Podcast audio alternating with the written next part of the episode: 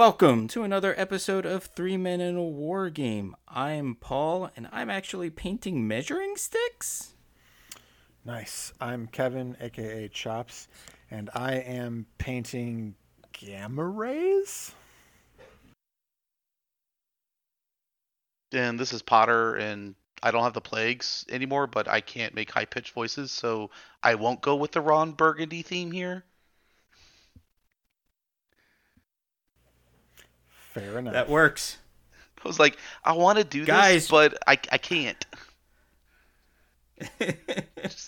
Not it's been it's been two weeks since we've recorded. Not well I'm since sorry. you've recorded. I uh, I I w- had the pleasure of recording with uh, Craig Shipman of Third Floor Wars last week. Uh, so our listeners who maybe don't should check out Third Floor Wars. I will be on their hot takes episode for Malifaux Third Edition uh, when that releases, and make sure we drop that in our feed as well. Uh, it was a really good time. I was on there with uh, Craig and also Kyle from Schemes and Stones, another more famous Malifaux podcast. Oh, you heard it here first. Chops is cheating on us. Yep. Sorry, guys. and unfortunately, unfortunately, I've had bronchitis for the the last two weeks, so I've just got my voice back. What Saturday? So, yeah. Yeah, you've been you've been one one sick dude. It was yeah. First it was me, and then you know then my kid, and you know so it's been it's been fun. Yeah, lots of lots of health issues on uh, the three men front. So that's the main reason why we didn't have an episode for two weeks. That and Thanksgiving threw us off and all that Yeah, jazz. big bad set of circumstances, but we're back, uh, and we've been hobbying. All of us have We're been hobbying back. pretty strong. Uh, Paul, what do you been oh up my to? god, the hobbying. Uh, that whole like Marvel core set. Uh, all my miniatures from that are painted What? plus MODOK, and right What? now I'm painting my measuring tools. What, Paul? You Yep. painted eleven miniatures. Yes. Yes. Amazing. I don't believe it. 11 miniatures and now four uh, measuring tools and and i started on my first Godtear model God damn, that's a lot of You're a- painting, my man. That's that's chops Yep, level painting. It is. That's actually i don't know who i am or what's happened That's actually me the same amount I've painted in the same time period. Uh, I might have, I mean, depending on when we're talking exactly to exactly, I might have painted a couple extra Baratheon, or not Baratheon, sorry, um, Boltons. Um, but I also painted the entire Crisis Protocol miniatures line. I haven't painted all the terrain yet, but I've got all 10 of the models painted. I've almost got Hulk completed now. Um, and I've got a couple pieces of the terrain done, a couple of light posts. Very nice. yeah i haven't i haven't dabbled with the with the light posts or anything like that i still got to build them uh, that was actually one of the things i was going to do tonight while we recorded but then i decided to throw some paint on these uh, measuring tools Well, I have, I, I've got I've got Spider-Man fully painted, um, and then I am working on Captain Suckass right now. You mean Captain America?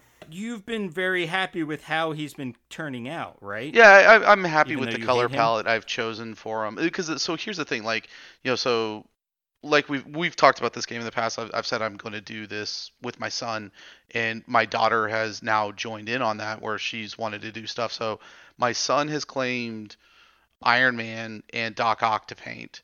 My daughter has claimed Captain Marvel and Black Widow to paint.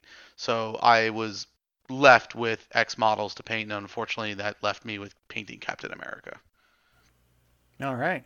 As much as I hate him, yeah but I like the color palette that I've chosen for him. The the other thing too is that I know you're like, oh, I painted Spider Man, and Chops and I are going, hey, we finished the whole box. You're like legitimately painting though. Like Chops and I are doing contrast. Well, you know, I mean, but you're doing like legit painting. yeah, I mean, I'm doing like you know standard, you know, traditional painting that we've all done for years before contrast came out. But I, I wouldn't say that contrast isn't real painting.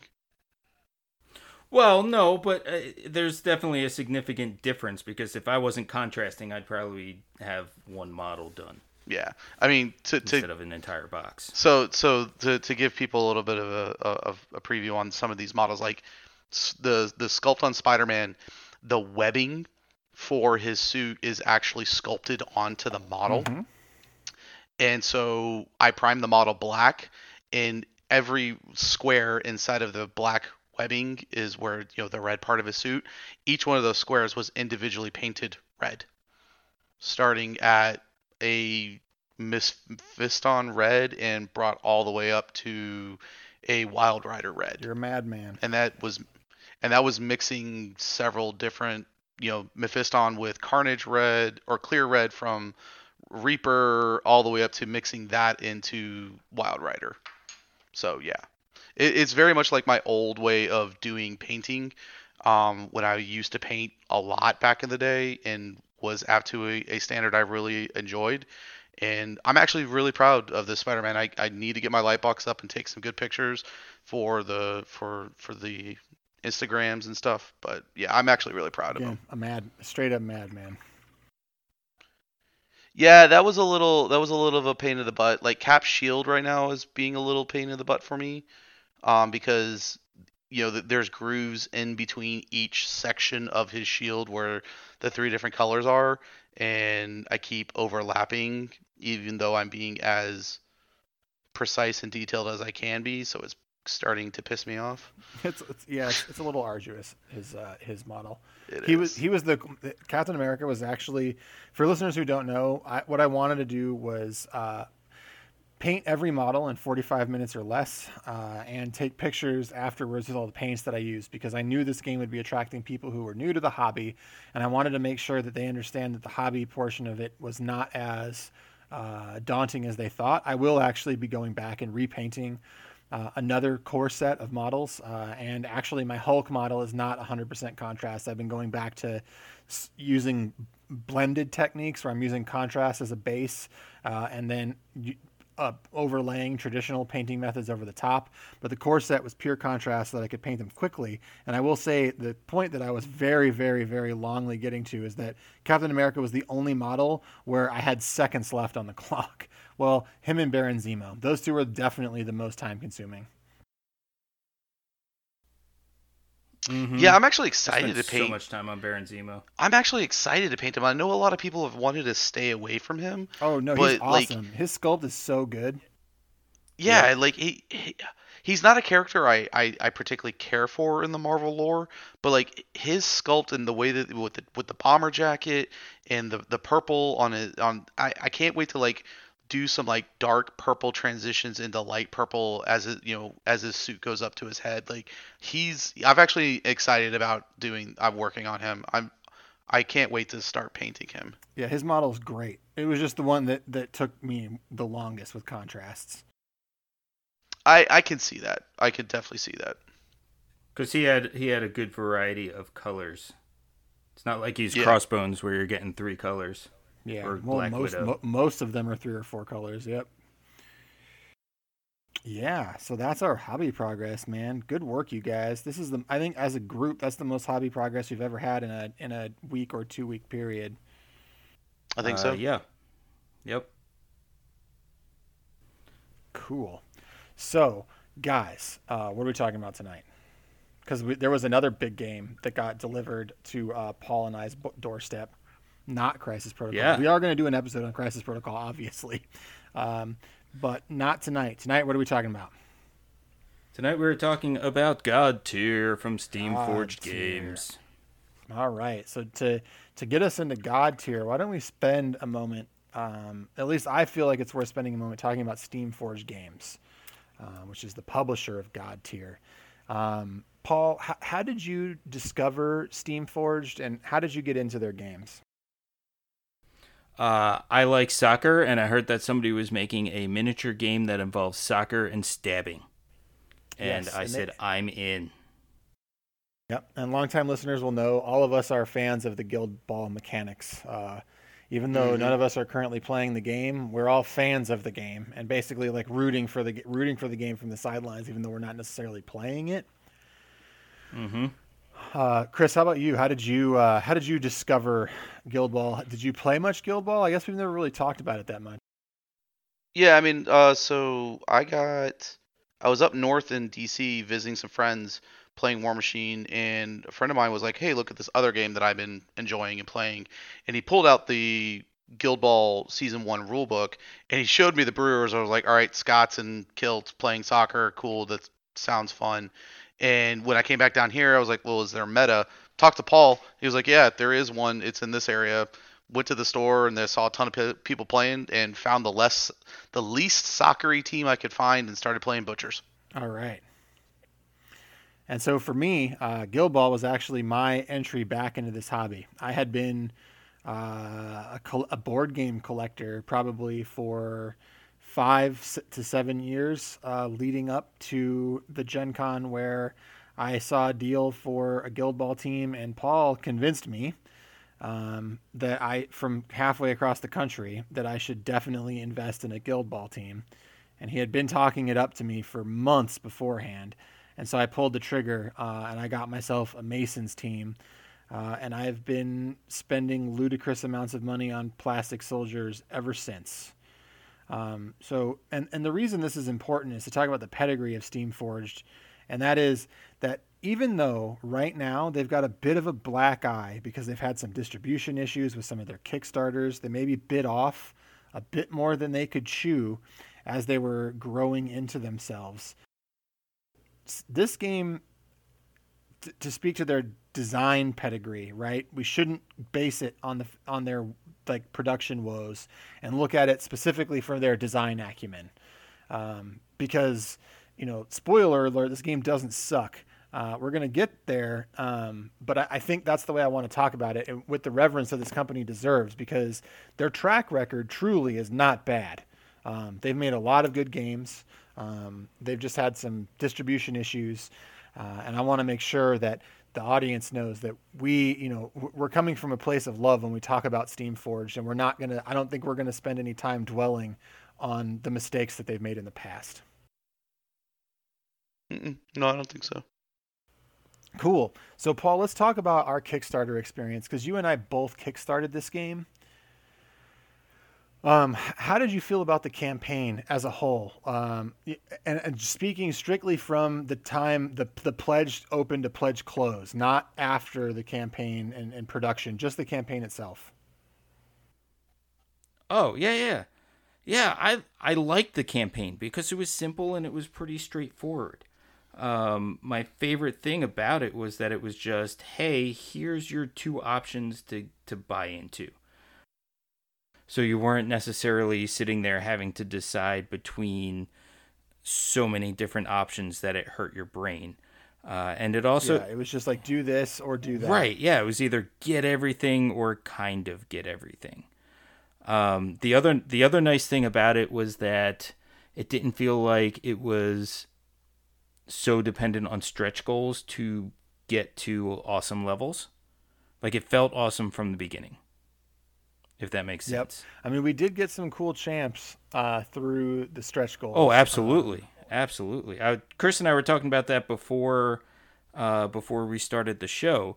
Um, just in the sheer volume of stuff that I had in the picture when I when I collected it all together, and I mean, mm-hmm. when I opened it, I I totally forgot how much stuff was coming uh, and it was and it was insane. I was just like, "Holy shit! Where am I going to put all this?" Yeah, that was that was a ton, a ton of stuff. And again, like we talked about, you know, before the show, like my first Kickstarter experience was, and my only Kickstarter experience really was um the other side. And whereas like we were talking about, you know, uh, a, one or two stretch goals being met in there didn't feel like it was that impactful because of the fact like it was like one maybe two models in a regimental battle game whereas like you get one or two models in Godtear it feels impactful because it is you know such yeah, a low a model we got, i think there were like five or six champs that unlocked uh, via the the campaigns that we would that we wouldn't have gotten in wave one without the campaign being as successful as it was well, I'm pre- I'm pretty sure that every nobody from either of right. the starters was announced at the beginning of the campaign. If I because I know Morgan came on yeah. later, yeah. So I mean that's at least four models. So did Finvarr. Is that the yeah. big fat yep. blo- blobby guy? No, Finvarr is the elf elf ninja. Okay, because the, the the blobby guy wasn't Guardian announced elf either. No, and the globby the blobby Bobby guy was actually the Yeah, blobby so girl. one- one question- Go ahead, Chris. Sorry. The the one question I've got for you guys is like so this campaign was unique the fact that they actually had two kickstarters for it. Well, two pledge levels. Right. Well, no, no, no, no. They had they had two different individual kickstarters for it because they had the the alpha kickstarter which came with different models than the like the legit game kickstarter. Oh, the the the advanced. Well, the, the first thing you're thinking of is the the early access, and the EA kits weren't Yeah, actually that like one, a that one. That's the one I'm Kickstarter. It was just about. like it was just limited molds, and they put a call out for beta testers, and they gave every basically everybody that got that has limited edition sculpts uh, of the Right. the champs that they got for the EA. Um, Oh, okay. Li- okay. so that, that's all it was. Limited edition metal sculpts that you could murder somebody with. Gotcha. Okay. Okay. That Yeah, that's what. a Because I, I of them are remember, uh, you know, yeah, I remember Jim got in on that one because he had a bunch of, you know, the early sculpts, and I didn't realize that they were just they were just alternate sculpts. I didn't realize that. Yeah, you're basically buying into Yeah, alpha. all- Essentially, is what was happening, and Gotcha. And you got Yeah, you were models being to a- make a- a paying playtester. Uh, but again, m- m- with the benefit of having basically just paying for the models and materials, right? Right. And, and the models are gorgeous. Yeah, they are. They're they're Um, beautiful sculpts. I mean, some of- some of the best sculpts out there right now, and the fact that they're they're the the game's gonna come out resin, right? It's plastic. Yeah, it's a plastic. Oh, is it plastic? Yep. Okay. It's a softer plastic. Yeah, it's board game plastic, um, but it's good though. Um, so, are you happy with the back, Paul? That's the question. Uh, Are you pleased with your purchase? yes. uh, kind of, kind of over the moon. I think would be how I would describe it. Uh, because just Yeah, me it- too. It's I- so much, right? There's so much to it, and and the models are nice. The boxes are nice. Every like the the boards that came in the starter sets are nicer than I thought they would be. I mean, I just feel like everything is so super shiny and and fantastic. And it, you know, if you if you follow Steamforge games at all, they're big on the Christmas morning test, right? So they want you to be Oh, able to game open the game and be able to play and this game passes it so well. So well. Yeah. The Christmas morning t- test is is passed 100% with this game. So let's talk about that for a second because you hit on something that being the packaging and materials, and I want to talk like I want to sit in that for a second and talk about it because one of the things that has always bothered me about Guild Ball, and I'm, I think I'm on the record saying this, is that it's incredibly hard to get a new person into the game because their release model for that game has been wildly inconsistent. Yep. And somebody just getting into the game, it's very hard for them to just jump in because there's no consistency in the way that game was released from the way that it started out to where it is right now. It's gone through so many iterations of how they release teams and single models, and it's just a mess. Yep. And what Uh, materials they're this released game in. is oh yeah Yeah, bad. they, they've changed so they've changed the materials like three Twice. times. yeah. Yeah, it's terrible. Well, yeah, oh, you're right because they've changed from metal to plastic and then to resin and then to a different kind of resin. So it's it's pretty crazy. But getting back on to this game though, this game is not that. Uh, it has like I, I would say turnkey, brilliant for retail packaging. The standard starter boxes are your average size board game box, and all the expansions are a half. Like they're it's literally half size boxes. So they they engineered this game to fit perfectly into shelving that's in retail stores. And the game is super retail friendly because you either buy a starter pack which has all of the gubbins you need, the rule book you need, the board, and then two champs. So it's enough for you to play like an intro sort of game. Um, and then every expansion just comes with a champ and their followers. Right. And at a at a really good price point too. Yes, yeah. So the starters are 50 and the expansions are 30. Right. And that's that's four to five models plus their banner. plus their banner, plus the cards, and it, it's a, I think it's a little bit rich for your average board gamer, but also um, it's not it's not so bad for your average mini gamer. Right. Uh, and, additionally to that, uh, even your average board gamer, I think, upon playing it, could see the value and see what why the pricing model works. Um, and I, I think the pricing model is great. I'm actually looking forward to picking up a couple of the minis that I didn't get in the Kickstarter because I went for the standard pledge, which was Oh. nine champions instead of 15. Uh, and I'm going to be buying two of the six that I'm missing right off the bat. I didn't realize you didn't do the big one. I did not. Well, I didn't do the big one because I have the early access kit. And the difference between the big pledge and the main pledge is those champions. Oh, okay. So you have them. Then. So I have I have them in metal. Um, I just I don't want to carry the mixed mediums and also Rangosh could kill me if I got into a car accident. So I dude, that is That's the big. That's I, the big uh, ogre one, right? yeah. That's the one. That's the one that completely killed Jim's box. yeah.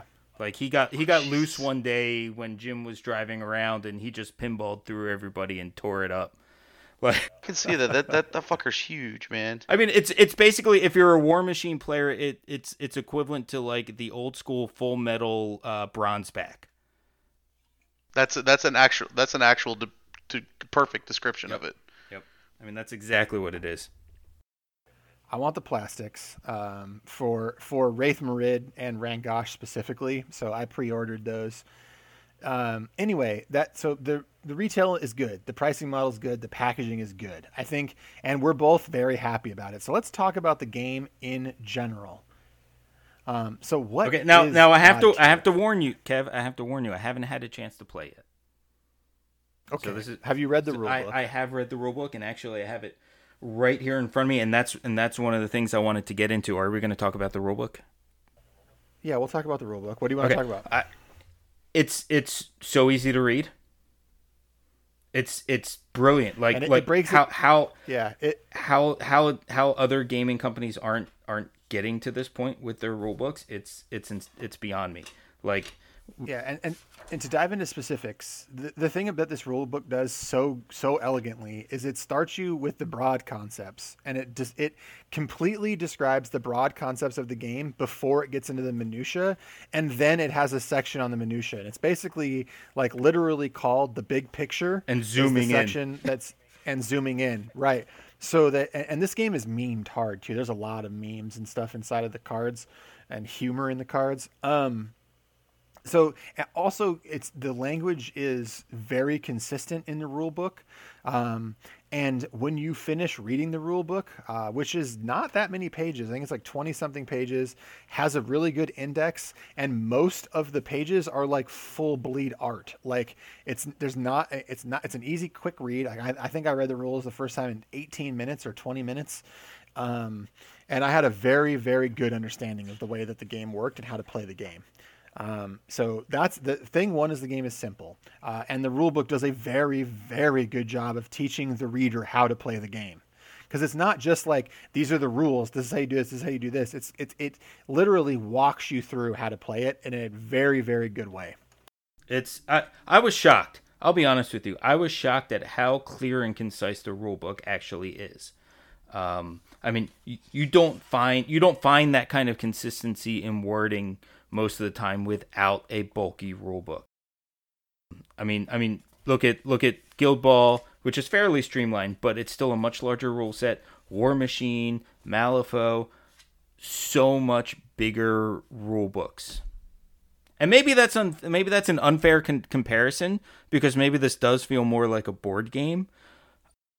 Ooh, I, I well, we'll get there. Yeah. it it it looks like a board game and it presents as a board game. It has board game mechanics, but this is this game feels more like a miniature war game than any board game before it. Um, but let's get into the game. For so people who don't know anything about Godtear, uh, the overview, how this game works, the the is it's a game that takes place over no more than five turns. Uh, there's literally no way for it to go more than five turns. Somebody will win on turn three, four, or five in every game, hands down. There's no question. That's it's built into the way that the game works. So the game is, uh, it, it, oh man, it's kind of hard to explain, right? Because a turn is made up of two different distinct phases: a plot phase and a clash phase. Well, bef- before and before you get into that, I I I think it's important for people to understand that this game is kind of designed around the concept of a MOBA. Okay, yeah, it is. So Mhm. multiplayer online battle arena for people who don't know. Like games me. like like Heroes of the Storm or League of Legends. Now, that's to say this game doesn't have a lot of concepts that MOBAs have. It doesn't have laning or lane assignments. Uh, it doesn't have uh, like specific upgrade systems and leveling systems mid game the way that a MOBA does, but it does do things that MOBAs do in that champions have four specific roles, much like you'd have a laner or a carry or a jungler uh, in a MOBA. Uh, in this game, you have your slayers, guardians, maelstroms, um, and shapers. So the, and and each one of those is a very very specific class, and we'll get into that. Um, but that is important to know is that you do have a champion, and the champion has mobs that are called followers. That are that's another thing that's kind of like a MOBA. The mobs in this game, the followers aren't quite like mobs in a MOBA, but it's similar. Um, now and the- they come the back after takes- they die too, so you never they do. You can recruit them. You yeah, that's a you, death isn't really a thing in this game. You can only be delayed. Uh, you don't really die because your followers can recruit, and your champion can only be knocked out, and then they can spend an action recovering, which is highly punitive when you play the game. Losing an, an action out of your two that you get with a champ is very impactful. But uh, talking about the game itself, right? Just how the, ga- the game flow. You have a plot phase and a clash phase. Uh, and what you're trying to do in these two phases is affect a ladder off to the side of the board. And so there's a ladder with a token in it that marks the round. So it either has one, two, three, four, five on it. And as you do things in the game, which we'll cover later, uh, that ladder moves back and forth like a seesaw. Like if I knock out a champion, then I get it four steps toward my side, or you, you, know, vice versa. You knock out one of my champions, it goes. And there's things that are, you know, one step per time or two steps per time. And basically, at the end of a round, after everybody's activated out through the plot and clash phase, whoever's side of the map that little chit is on turns the chit over and gets that many victory points. It's one point in round two, two points in round two, three points in round three, two points in round four, and one point in round five. So that's for a total of nine. Uh, and that means that somebody will score five points, which is the victory condition, in on either turn three, four, or five, in every circumstance. Yep, which is brilliant. That's one of my favorite Yeah. things about the game. I'll be honest. Yep, with you. there's there's no ties. Someone will always win, uh, and they'll always win within five turns. Like it's very very smart the way they designed it, the way that they designed the scoring system for this game. So now, You're, you're never going to end up with the the X-wing phenomenon of just flying around trying to kill the other single ship. Yep, exactly. So let's let's talk a little bit about h- how you score those points. So we talked about knocking out an enemy champion. That's four steps on the ladder, and steps is the way that it it basically talks about moving it a square toward your end. So if you knock out an enemy follower or a mob, you get one step. If you knock out a large enemy follower, which is there's two kinds of followers, followers on small bases, followers on large bases, you get two steps for a large base if you make a specific action called a claim action, which only champions can do, uh, in the plot phase, you get one step. And as a result of a claim action, you put a banner on the board. And if your board, if your banner is at the on the board at the end of the end phase, you get four steps. So the the and how this game works is a plot and execute. So during the plot phase, uh, oh, it's actually worth talking about the cards in the game, right? So in the game, the followers have their own cards. The champ, the follower has its own card. The champion has its own card, and then the champion has a second uh, sort of ancillary card. And how these cards work is they have both a plot side and a clash side, and you can only activate abilities in a phase that are on that phase side. So when you're in the plot phase, you can only use the abilities that are on the plot part of your card, and then after you take those actions, you flip it to indicate that that model has activated and is showing what's go- what they're going to be doing in the next phase of the game, which is also brilliant, by the way. Yep. Uh, Yep. a- and for the most part, things in the plot phase don't involve attacking. That's not always true because there are champions who break the rules, and that's part of the, the spice of this game. But in general, during the plot phase, you're moving around, manipulating models, pushing models out of the way, debuffing and enemy models and buffing your own models and planting your flags on the objective squares. Just like Eddie Izzard. Yeah, plant a flag. Um, now, in the clash phase, that's when you fight. And it's also worth noting that in the plot phase, this game is I go, you go, in that I move all my models in the plot phase. I activate all my models, and then you activate all your models.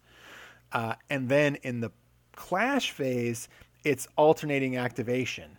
So this is actually a lot like Kill Team. So if you've played Kill Team, you know that you move all your guys, your opponent moves all your guys. Then you move into the the shooting phase and the melee phase. In this game, it's just plot and clash.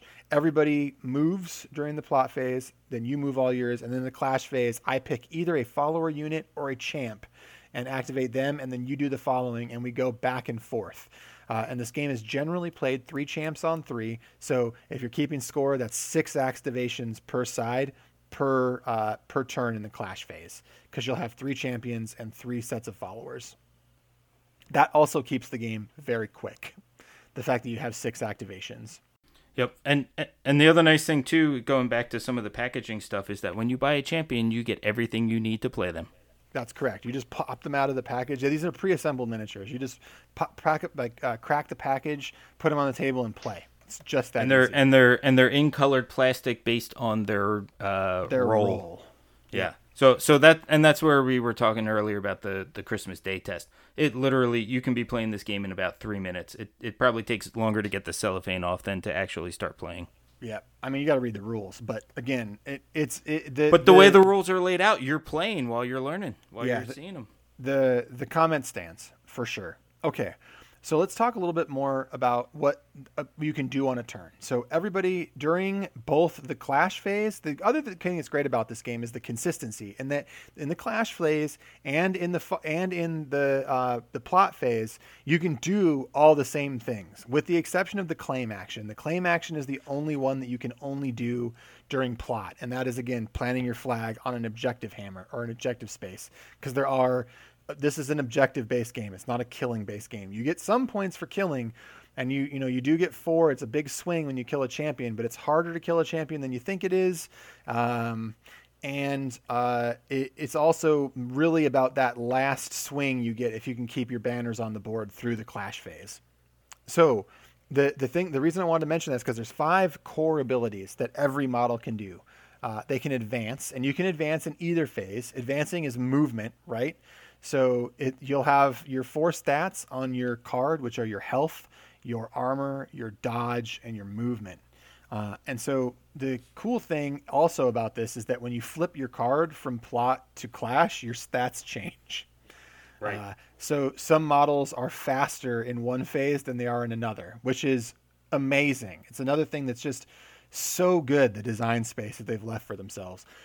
Um, so when you move, you move. That's advance, and you can do that again. And anybody can do it in any phase. So minions and and champions can advance in either clash or plot, and you just are able to move the number of hexes. But I also want to take a second to talk about movement because they've handled movement, I think, very elegantly in this game.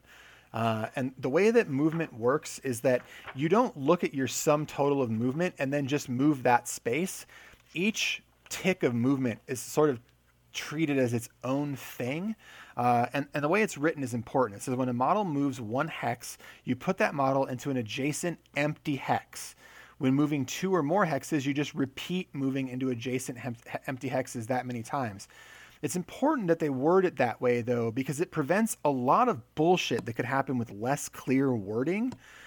And it's it's it really best experienced. Uh, but when I tell you that that sentence, that whole thing about you move a hex, you put it into an empty adjacent hex, because that's important. You can't move into model into spaces that are occupied by any other models. Um, and it's just very important the way they wrote it, and it it bleeds into everything the way that that works. Okay, give, give, give me give me some more detail on why that that makes such a big difference. Um, okay, so it, it, has to factor in a couple other rules. One, uh, your followers cannot move into um, into into space into objective hexes, and flags can only be planted on objective hexes. So that means your your followers can't move onto the hexes where the objectives are. Only the champions can. Um, and then champions can break the movement rule by moving onto a banner, and that crushes the opponent's banner and takes it off the battlefield. Okay. Uh, and the reason that it's important the way that moving works is that there are certain things, certain rules in the game where uh, as you're moving around, your movement can be inhibited by certain models. Uh, and having this very clear wording makes it very easy to follow those rules that exist on cards for movement. Okay. Okay. So it gives you that chance to like look at them instead of having to worry about when you end your activation or Right. Eh, in well, the middle exactly of your because activation. So because you you, just because know you that look you, you're checking each step. each step you're moving and you and it literally says when moving two or more repeat moving into adjacent empty hexes that many times so there's that right Right. uh, so that's one that's advanced oh boy uh, then there's also skill which is the best thing about this game in my opinion uh, so there are no basic attacks in this game and that's you know, sort of average for certain games like Malifaux. Like there isn't like a basic attack action in Malifaux, but in lots of war games there is. There's a basic you make a shoot action, you roll against your ballistic skill against whatever whatever. In this game that doesn't exist. There are not attacks or defenses or any of that. There are literally just skills.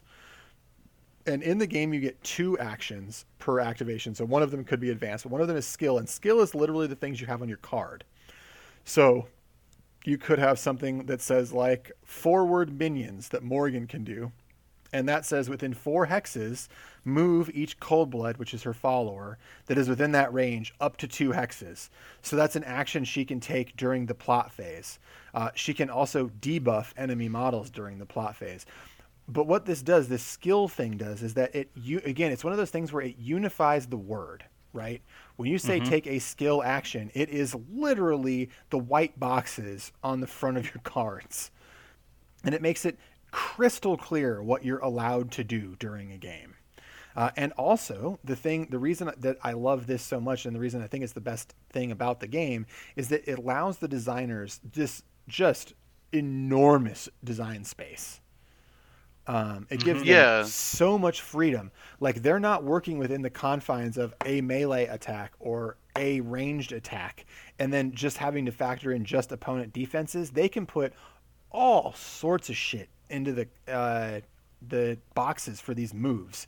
So it really allows them to separate these champions and make them all feel very different from each other. Yeah, that's that's actually a So that's- really that's a really smart idea because like yeah, like you're saying like you you really they they've left that door wide open for so much to come through. We're just going okay, we could build anything into this because it's just this action. Exact. It's just skill, right? Right. So the design space is massive. Like as Right, as bi- like the design space is as big as Magic the Gathering, right? Which is a game that's been going forever uh, Mm-hmm. because of the way they've chosen to to word this. Like there's no attack; it's just skill, and some skills are attacks. Right. And sometimes they're moving models, right? Like like placing models in different Yeah, parts yeah, of the and, board. and, and, or- and that allows models sometimes to move twice. Because another thing you can't do in this game is you can never use the same action more than once. So you can't advance twice. You can't use the same skill twice. So if once you move, the only way you could move more is if you had a skill that allowed you to. Okay, even that's a kind of a divergent from other systems as well because like Legion is similar to that. You can't take you know the same a- action twice except for movement. Yep. No, here you can only move more than once if you have an ability that allows you to gain more movement, which does exist. Okay, I mean, you're you're you're kind of able to move twice though because you can move in each in uh, each phase, right? you can move once. in- yeah, you can move once in the clash phase and once in the plot phase. But that's really only like in your two actions, you can't repeat them in either phase. So the next thing I want to talk about is the ultimate. So this is another thing where it, p- it pulls from a MOBA. And if you've played a MOBA, you know that you have one ability that's on a much longer timer or once per game sort of deal. And in this, it's always once per game. And this is on that ancillary card I was talking about, the card that sits adjacent to your champion's card. That card has an ability they can only use once per game, and every one of them is momentous.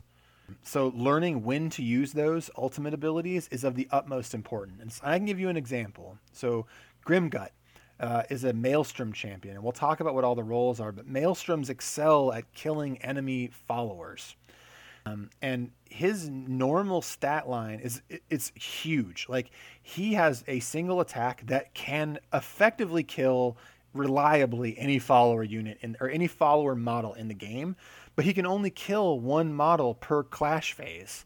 So it's not super efficient for him to be attacking. I mean, it's good because you get a you get two steps on the ladder if he does kill a follower, but it's not that game breaking in, in in itself. Now his ultimate ability allows him to target three different followers in up to three different hexes in one attack.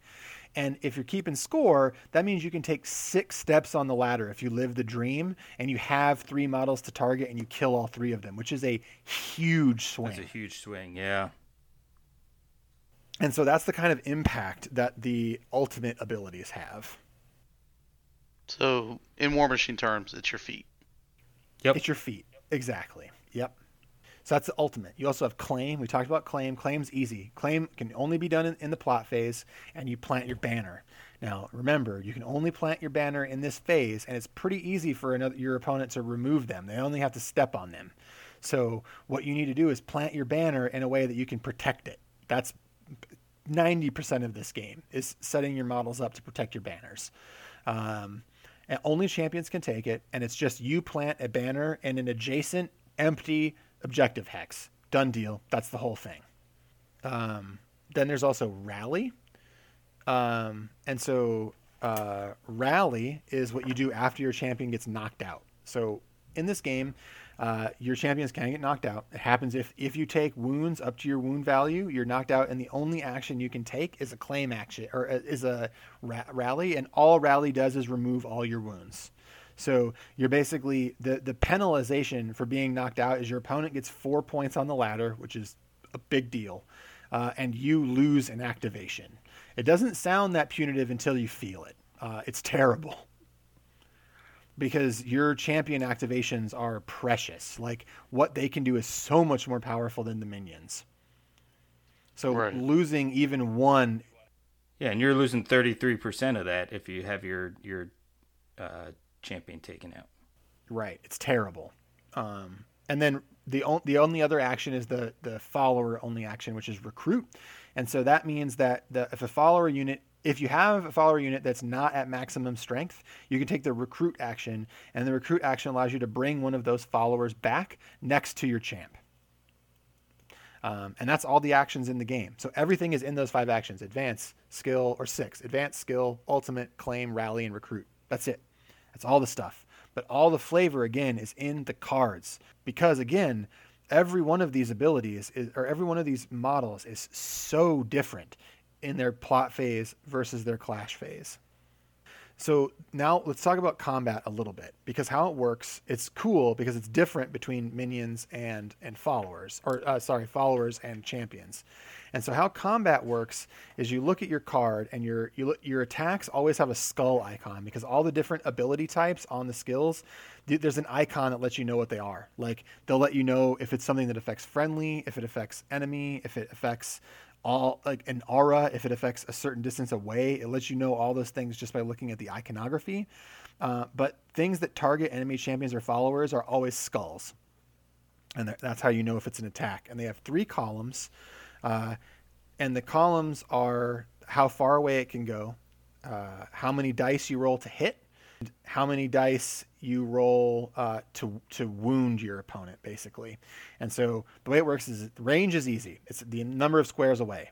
Accuracy, the next one, is the number of dice you roll to hit your opponent. So what you do is you pick up Godtear dice, Godtear dice, two blank sides, three one success, one two success. All right. Basically, a crit. Um, hmm. Yeah, a crit counts for two. And so how it works is the first thing you do is you roll for your accuracy. So if your accuracy is five, you pick up five dice, roll them, and then you compare it to your opponent's dodge. So if you have more symbols than, than if you have equal to or more than their dodge value, you hit them. End of the story. That's it. Easy. Uh, Easy super peasy. easy. Yep, super easy. And there are lots of abilities, you guys, that don't do damage. Uh, Because in this game, there are generally not free debuffs. All buffing is free, but you have to hit models with debuffs. So you roll the dice to find out whether or not your debuff goes off. And they don't do damage because they'll they'll have like a just a, like a dash in the damage column. And so if you hit someone, then you look to see if there's a damage column. If there's a damage column, it's basically the same routine. Gives you a number. That's how many dice you pick up and you roll them. And this time you're comparing it to your opponent's defense stat or their shield stat. And every value in excess of their shield is a wound. Done deal. That's it. That's all of combat. Super simple. Um, but Easy peasy. it, the yeah, easy peasy. But the flavor again comes in how this is implemented. So I'll talk about Halftusk. Half Tusk is a Guardian champion.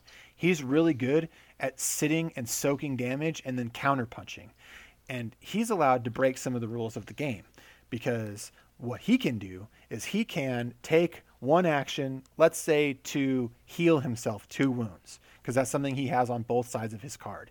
But then he has abilities called one punch and two punch. And you could always Yeah. choose to use two punch instead of one punch.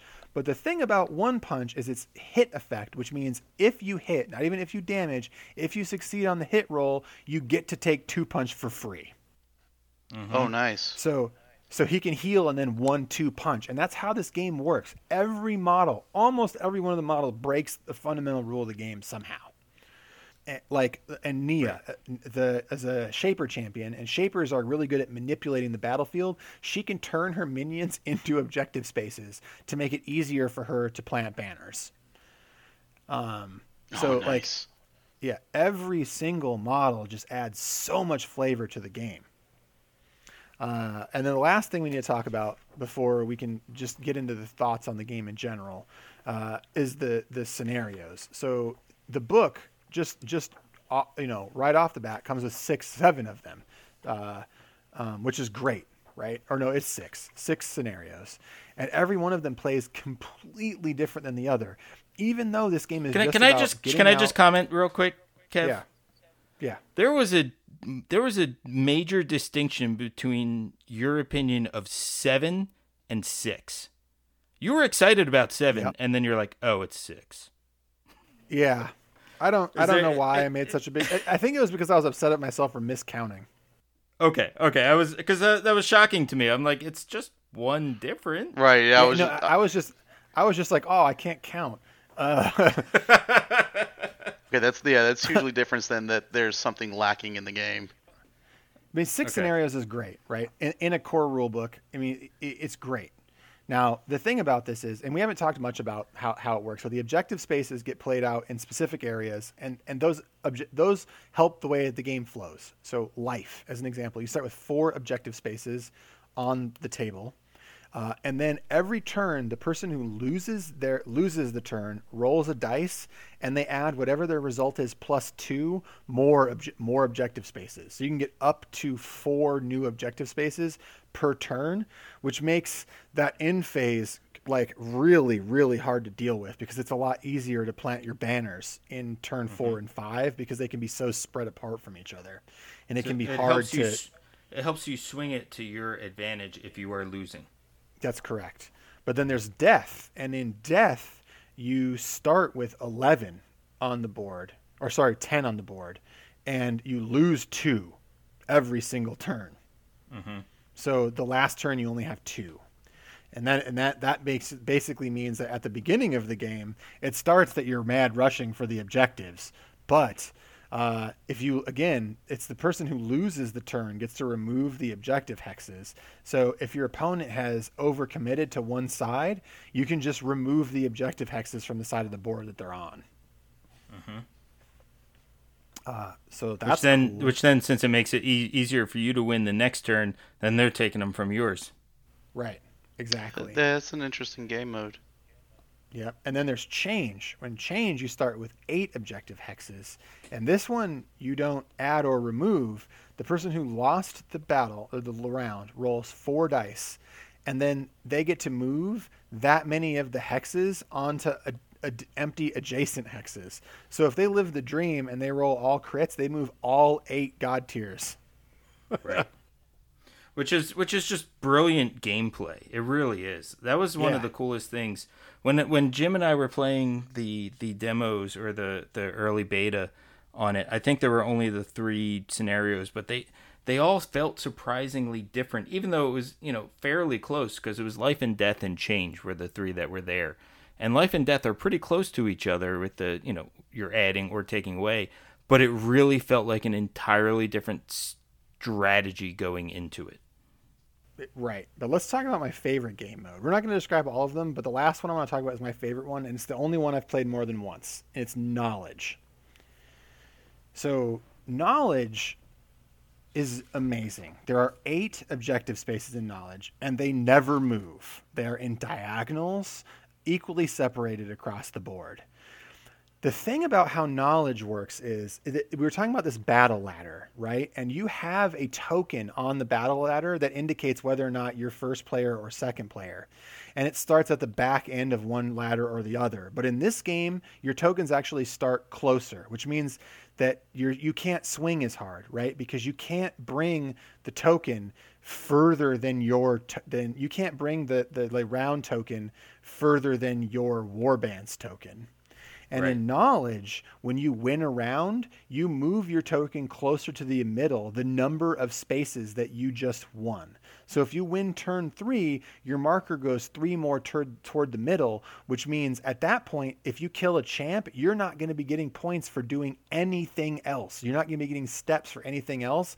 And you have to be super careful about how your time, it, it basically makes the game this like timing nightmare because you have to always optimize when you're actually killing models because you don't want to kill models when you're not getting stuff for it. I mean, unless you're trying to deny your opponent, right? But again, it, it just it changes the seesaw. Like this, the, the actual seesaw itself gets shorter on your side as you do better, um, which makes in turn you have to perform better as a player to hold on to your lead. It's just brilliant. I, I think if, if I had a choice, like this is like the, the guild ball scenario for me. I would just play knowledge all the time.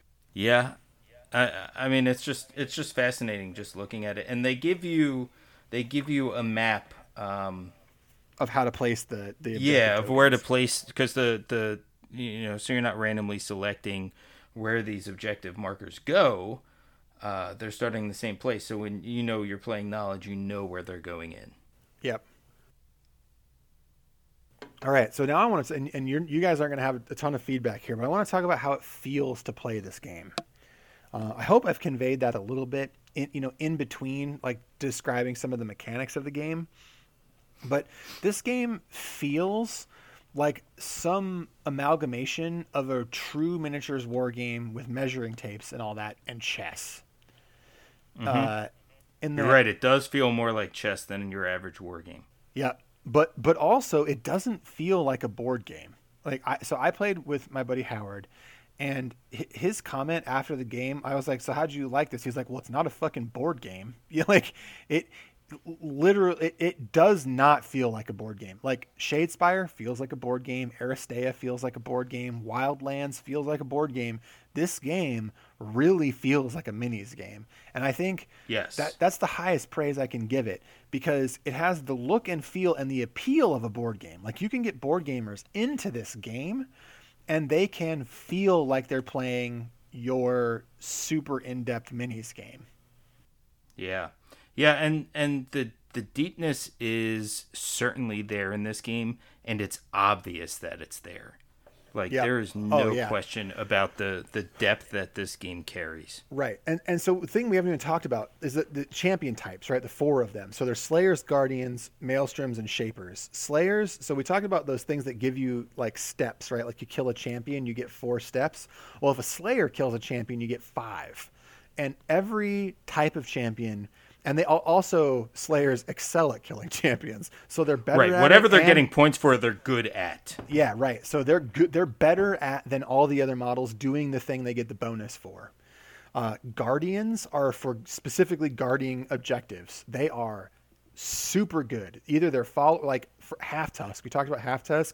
He can sit on an objective space and clog it up, and his followers can. They're like they're they're called Froglodytes, and they can like.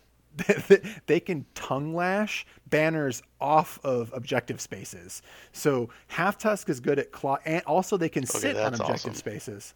Yeah, and they're the only minions that I've come across so far that can sit on objective spaces. So you can use them to make it incredibly hard for your opponent to, to place banners, while your guy can sit there and just punch dudes in the face that come up near him. Yeah. So, and, and that's an example of what a guardian does. And guardians get uh, extra points for having banners at the in the end step. Instead of four points, they get five. Uh, shapers get two points for planning a banner instead of three. And we talked about Nia already, who can place additional objective hexes, which is just dumb. Uh, Right. So it makes it easy for her to make those claim actions. Right. Uh, and your, and your, sha- male your shapers your shapers are kind of your control models. They're controlling the board and and things that are like because because like Raith'Marid or or however you say his name, he's he's like exceptional at at moving his own guys or and the opponent guys around the table. Yeah, he's really good at displacing other models. Uh, like his ultimate, he is basically splashes onto a space and moves everything adjacent to it, which is awful. like in this game where positioning is like key and everything, being able to, to move your opponent out of position is incredibly powerful. So he's my Maelstroms- favorite. Yeah, he's real good. Maelstroms are good at killing enemy followers, and they get an extra point for it. Um, and so, and that's what they do, right? Uh, that's what that's all four of them. Now, the cool thing is that the as we talked about, shapers are good at being controlly. Maelstroms are good at killing followers. Guardians are good at guarding objectives. Uh, Slayers are good at killing other champions. But inside of that, they're all wildly different. Like yep. I talked I talked about Grimgut a little bit, and Grimgut, while he can kill an enemy follower per turn, it's his minions that can really chew through min- through followers, and he has one of the beefiest stat lines in the game for his attacks, but he can only target followers. He can't target champions because he's only interested in eating, and champions are too big for him to eat. so he can only target minions. I like that. That that's that's that's cool. Like fluff and lore building into your game right. rules. I and, like and that. there's another Yep. there's another one, a guardian champion who uh, it basically they intimidate other followers. They, they, you he has a lot of them, so you can use them to corral your enemy's followers. And then when he makes an attack against followers, he gets bonus to hit for all the followers that are also adjacent to the followers you're attacking right? And both of those things that both Grimgut and uh, and that model Blackjack are both good at killing followers, but they're different in how they do it, and they play and feel very differently. And the cool thing about this game is at the beginning you select three champions, so you could take all Shapers if you wanted to, or all Slayers if you wanted to. Um, but it's all about like finding the combinations for the scenario that you're going to play, um, and like learning how to synergize the different champions together. Right, you're not you're not going to be dealing with points cost. You're going to be dealing much like Guild Ball. Uh, you're going to be dealing a lot more with opportunity cost. Yeah, who Right, you bring? like- Yeah, like you could bring all shapers and absolutely dominate the board, but then if you know if your opponent's got a better balanced list, uh, you might not be able to stop them from from taking all your guys out. An example of this is too is there, so there's a one champion that's really good at moving the the debuffs and buffs around the boons and banes, but they don't really generate boons and banes. So you need to bring a champion that can generate boons so that you can move them around with the other champ, right? Like, and it, it's like, well, which one's the best one to take? Is this efficient? Is it not efficient? Should I even be bringing this champion? What is my opponent bringing? Because if he's going to be debuffing my models, it might be really good for me to bring this model so that I can move his debuffs back onto his models. Um, and it, it's just, it, and, and that's just one decision, right? In your hiring. right. Jeez.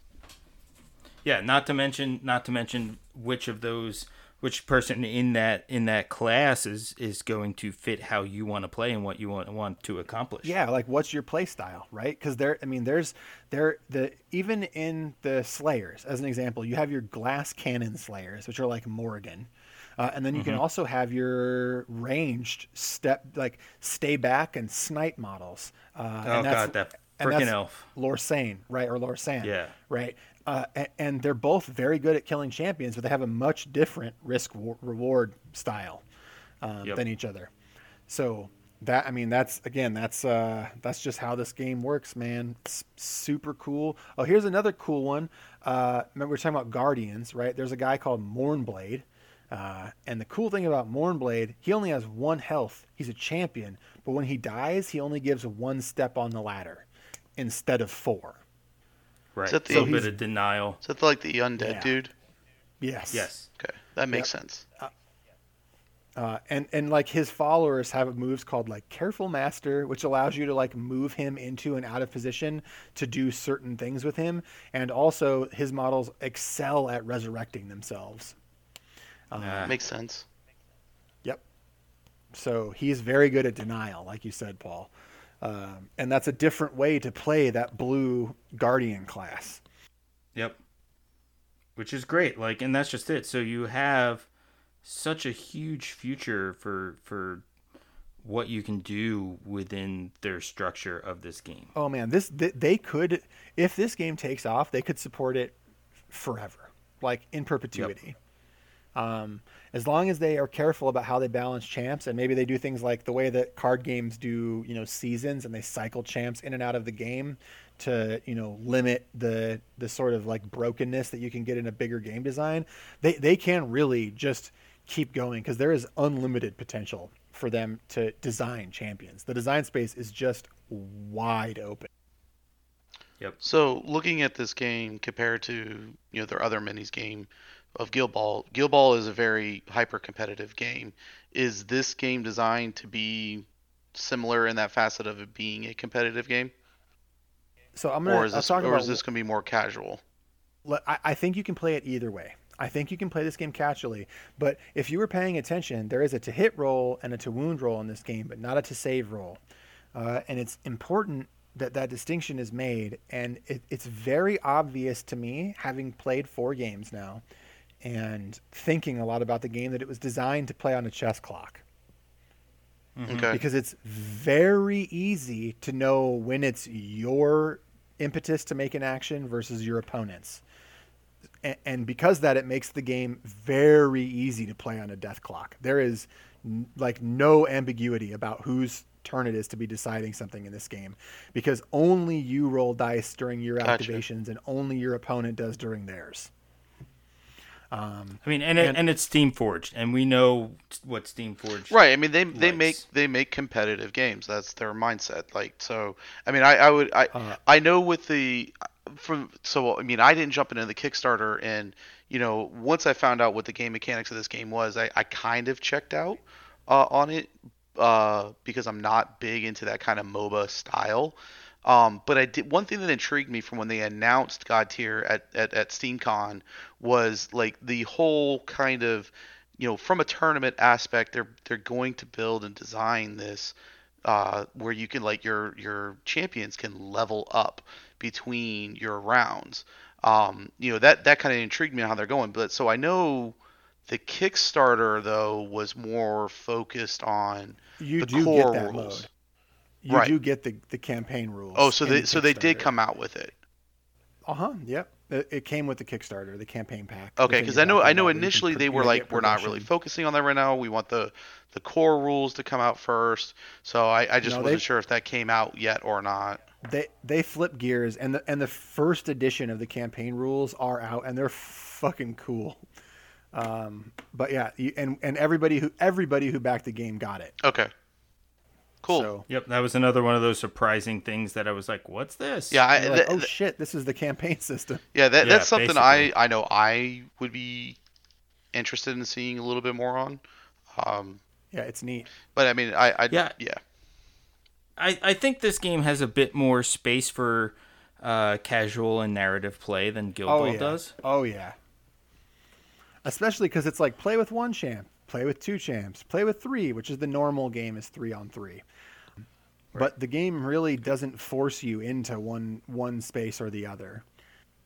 Oh, what was I gonna say? Um, a cool. I was going to talk about the chess clock, which I already talked about. But the the the I think the coolest thing about this game though is that you are able to just enjoy it at that casual level, and then you can really get hyper competitive. And I'm really curious to see what the meta does, uh, and how people break the game and figure out you know.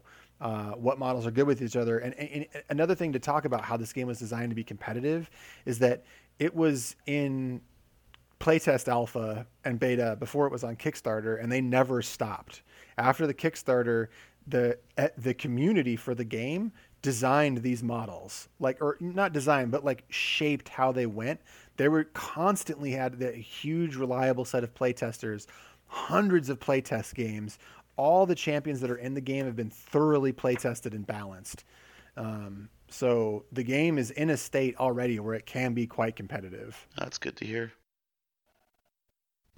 Yeah, it's a, it's they've done some really good things with this. I I think I think I think there's only one uh, issue that I had with it, and that's and and that doesn't affect me, but the early access people weren't given cards for the early access models. Uh, you get and cards for the champions, but not the followers. womp womp. Yeah, that's kind of shitty. Like yeah. like you knew you knew how many people had that kit. You know what they ordered. Just send them the freaking cards. Yeah, that does kind of suck. But they are available free to print online. So yep. You know. Yeah, I mean they are there. It's kind of the opposite approach of Legion. They're like, we already have them, so why should we make more? But you know, it would have been nice if just for those people to be like, hey, you did help us essentially like buy into the alpha testing. Yeah. Um, here's the retail you know, card. Here's everything. Yeah, I agree. That that would have been like a, a good a good attaboy move on Steamforged. And that is that I think yeah. if I, if there was anything they did wrong, that's the only thing because I, I know yep. in terms of what they did right, this game is all right. Uh, I I'm I'm gonna I'm calling it right now. This game is going to be in my top three games for the next however long it's supported. Uh, I definitely think it's the most interesting new game in quite a while. It, it, it, in the space that this game occupies, which let's call it hex-based arena board games, so that Shadespire, Aristeia, Wildlands, Godtear, that space, it's the best, and it's not Absolutely. the best by a little bit. It is the best by a wide margin. It's not even close. Yep. But I, I, I but I, and maybe that's spoilery, but I definitely think it's one of the better games that's come out this year. Yep, agreed. Hmm. Uh, it's fantastic. That's Anybody who praise. hasn't looked at this game needs to give it another look. And this isn't me like this isn't hyperbole chop having played a game one time or not at all and just been hyped on the mechanics. I know this game now, at least a little bit, right? I think after a month or two, I may have a different settled opinion, but I honestly I can't see it changing that much. I, I really don't see my because it it just checks all my boxes. It's simple in its mechanics, but deep in its decision space and its design space. It plays quickly. You can literally get a game of this in in an hour. Right. The other thing too, Kevin, is that now we kind of have this. Uh, you know, we have the Discord and yep. we've been seeing people comment in the Discord about the game, and to the same effect that we're talking about it right now. Yeah, it's been consistently high praise for the game from yeah. people who are not necessarily normally into this type of game. Literally, no one that's played this game has disliked it.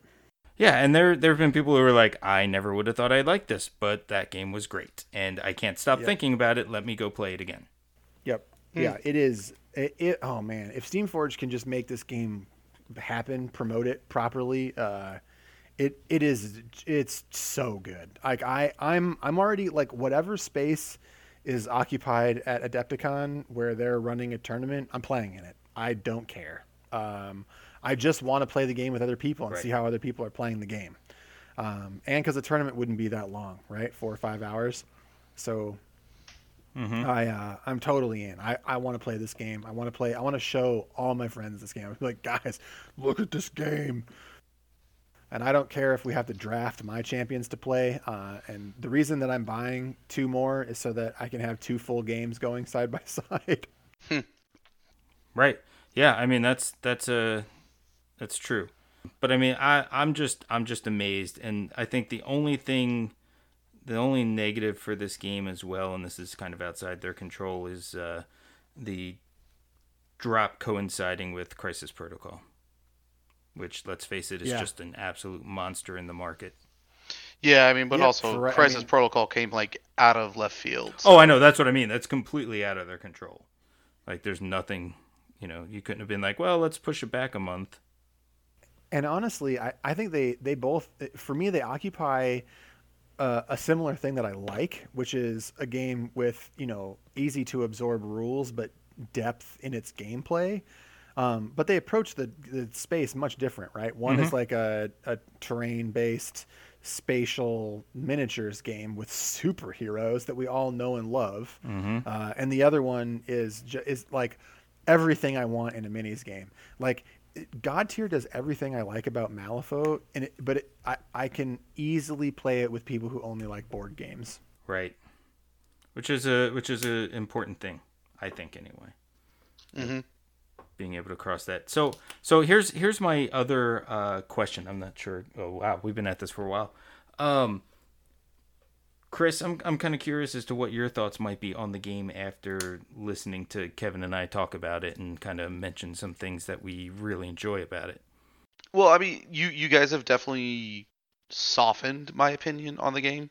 And, and again, my, my only thought process on it was coming from the fact of I don't like the mobile uh, you know the MOBA genre. Um, and and basically, you know, from the games that I saw with you and Jim playing during the alpha, you know, it still had that feel. But again, I wasn't playing it. Hearing everything you guys said about it, it, it has softened my my opinions on it. Obviously, you know, I, I think I need to definitely get hands on and try it because the models are, are just beautiful. We didn't even talk about that. They're so they're they're they're just they're they're beautiful. There there's this like think think of like you know these these typical fantasy archetype gothic kind of looking model or, or artwork that you see out there of, of ogres, dwarves, elves, undead, elemental creatures, everything like they're they're just so picturesque, uh, so stylized. They're they're beautiful models. I almost bought into the game purely on that. Um, but because yeah, I had, I since I had such a negative experience with the other side Kickstarter, I I didn't do it because it was Kickstarter, um, and also because of the fact that the MOBA. Uh, now that you guys have your stuff, I'm willing to try it. I would like to try it. Uh, I don't know where I'm going to go from there. I'm looking forward to showing you the game. I'm going to be perfectly honest with you. Yeah, I cannot wait. I, I think you. Pl- yeah, I think you play the game and you buy a starter set and an extra champ right away. Like right right when you're done rolling dice. And that's just it. Um, like you can you can you're at a point where you're not in 100%. So you could literally pick up the starter and be like, "All right, I want one other champion and spend, you know, what, right. 60 bucks and be in and be set yep. and have options." Yep. I mean, looking yep. Get... looking at you know what models are out there, like I already have a mindset of like what I would want to grab, uh, just based up, just based purely off aesthetics. Yeah, yeah. I mean, you would you would have to buy the dwarf. Yeah, yeah. He he's definitely the dwarf is one of them. I always pick up dwarves no matter what game I'm playing, so he would definitely be one of those. And he's uh, he's really cool because he's the only model that can claim in the clash phase. Okay. Yeah, I've That's, used him before. Uh, He's pretty ridiculous. Yeah, I mean, so like I know I want, I would want to grab him. I know I would want to grab the elf, uh, just because of that ranged combined arms feel that I like. Yeah, she's really good too. I mean, they're all really good, but she's really good. She's been a pain in my ass before. Yeah, so well, I mean, I and, and, the ogre, it, the ogre's just freaking cool. I would say if you started with those two, um, you'd be best off buying the because uh, you're basically you're you're talking about having right now uh, a sh- or a guardian and a slayer. Mm-hmm. Um, so you could buy the starter set that comes with one of the other two. Um, so you get um, one one uh, again uh, yellow uh, and one blue. um, and, and be good to go. Gotcha. Yeah, because the starter the starters have there's two starters and they each have uh, One one, of of, each. each. essentially. Yeah, it's so one of the starters is green red and the other is blue yellow. Yeah, so I mean, we'll. I mean, I know we've got you know crisis protocol going on right now. Um, so just one of these days, I'll have to get you or Jim to to walk me through a game. Well, Jim and I are gonna hopefully be playing a little bit this uh, coming week after after Crisis Protocol. So if you stick around, uh, give it a give it a look again. Okay, definitely will then. Well, all right then. I think we are we are set for final thoughts on Godtear. Um, for me, it's just um, if you didn't, if you weren't thinking about giving this game a chance, do yourself a favor and give this game a chance. Yeah, uh, for me personally, I'm so excited. I can't wait to to jump in. All right. I mean, Chris basically just gave Yeah, his yep, final thoughts. yep, yep. So, So who wants to take us out on the sponsor train? all of us, huh? I'll I'll do it. Uh, you do. Go ahead. so yeah th- so first off thank you to the patrons uh, you guys are why we do this honestly like uh, it's the reason that we try to meet and stress out about getting recording done uh, is because you guys are amazing we love the support that you give us so thank you uh, also thank you to static as a city for our very very very pulse pounding soundtrack at the ends of our episode beginning and end uh, also if you want to find us on social media we exist in all of the places as three men in a war game. We, we exist we exist on Facebook, Twitter, Instagram, all those places. So just find us at Three Minute War Game. Also linked in the description is a Discord site.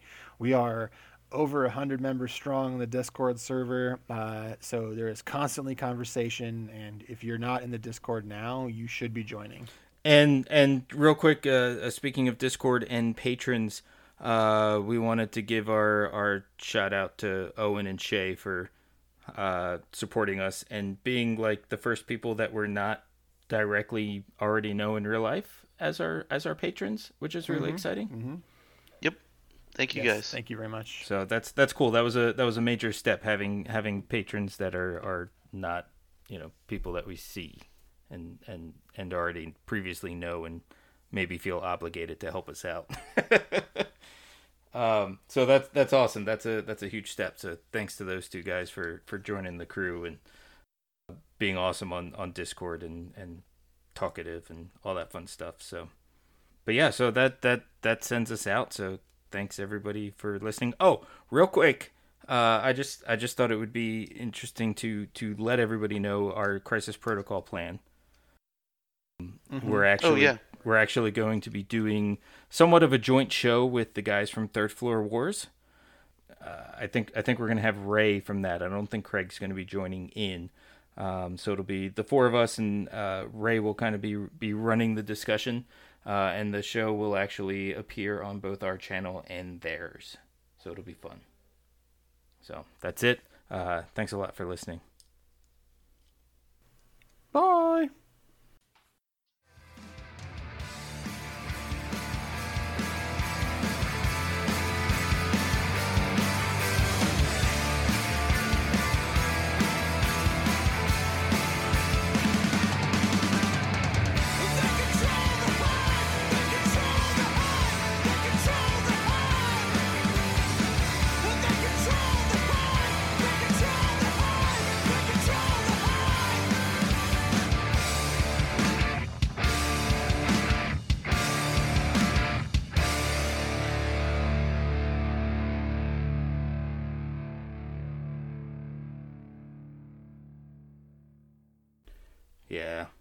Because in Pretty the comic, stoked about the way my crossbones turned out. yeah, but it's hard to see unless you're with it. Like it's hard to photograph it. Yep. That's that's exactly how I feel about mine. my Spider-Man's that way. Like you can't really tell. Like the light just washes out all the work that I did on it. Yeah. You need a light box. I have one. I just don't. I don't have it set up, and I need to get it set up. I don't think my minis are good enough to put in a light box. Not in my recent. My mom, my mom actually bought it for me for Christmas, uh, the year Millie was born. Man, I really thought you were gonna say my mom thinks my models are good enough for a light box, which I guess kind of you did.